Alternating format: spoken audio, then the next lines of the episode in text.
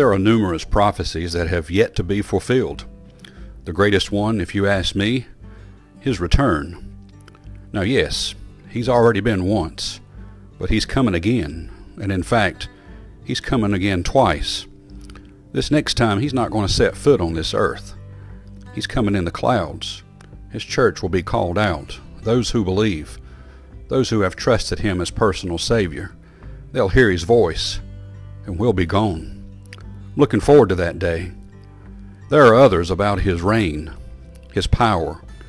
There's others about, unfortunately, his enemy, the Antichrist.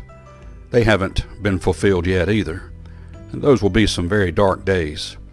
But my focus today is his return.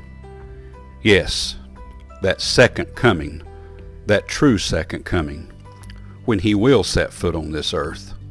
And he won't be coming back as Savior. He'll be coming back as King. He'll be coming back as Lord of Lords and King of Kings, the Bible says.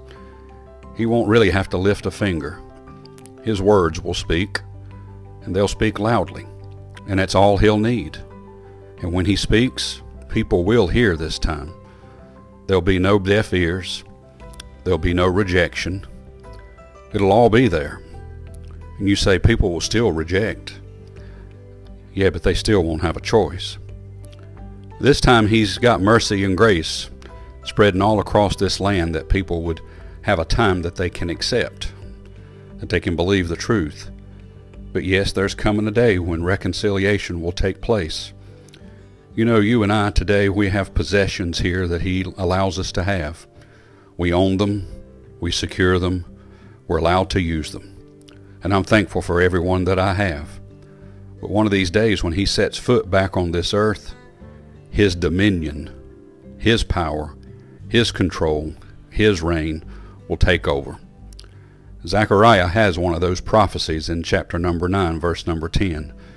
And I will cut off the chariot from Ephraim, and the horse from Jerusalem, and the battle bow shall be cut off, and he shall speak peace unto the heathen, and his dominion shall be from sea even to sea, and from the river even to the ends of the earth. I'm honestly looking forward to that day, but I know that I have work yet to be done here, as do you.